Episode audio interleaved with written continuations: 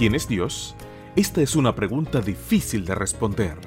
Él es amigo, padre, refugio, el médico de los médicos, el rey de reyes. También es fiel, justo, paciente y perdonador. Bienvenidos a Quiero conocerte, donde las autoras Annie, Ariane y Sueli trabajan juntas para traernos los devocionales de adolescentes. En la voz de Jaciel Ordóñez. Quiero conocerte.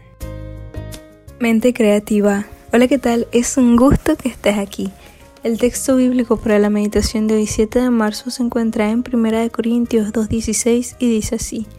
¿Quién conoce la mente del Señor? ¿Quién podría instruirle? Sin embargo, nosotros tenemos la mente de Cristo.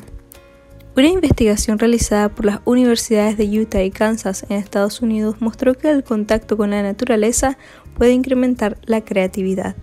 A los participantes del estudio se les prohibió el uso de la tecnología durante cuatro días. Además, durante ese periodo permanecieron en un entorno completamente natural, haciendo senderos entre plantas y animales. Luego tuvieron que realizar tareas que requerían creatividad y habilidades para resolver problemas. ¿Quieres conocer el resultado?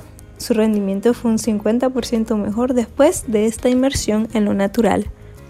Dios es el creador de la naturaleza. Fue Él quien trazó las rayas de la cebra, pintó el mar de azul, creó la risa de la hiena, dio movimiento a los pájaros y diseñó los detalles de cada flor. Es mucha creatividad la buena noticia es que Dios nos creó a su imagen y semejanza. ¿Sabes lo que eso significa?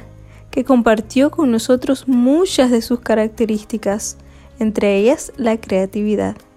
Quizá no te sientas una persona creativa, te es difícil iniciar y continuar actividades, tu cabeza se siente vacía, sin ideas interesantes ni buenos pensamientos. Dios puede desbloquear tu falta de creatividad. ¿Cómo? Ponte más en contacto con la naturaleza, lee buenos libros. Lo más importante, mantente cerca del Señor. El creador creativo puede transformar tu mente, darte buenas ideas y ayudarte a resolver tus problemas. Créelo. Que tengas un día lleno de bendiciones.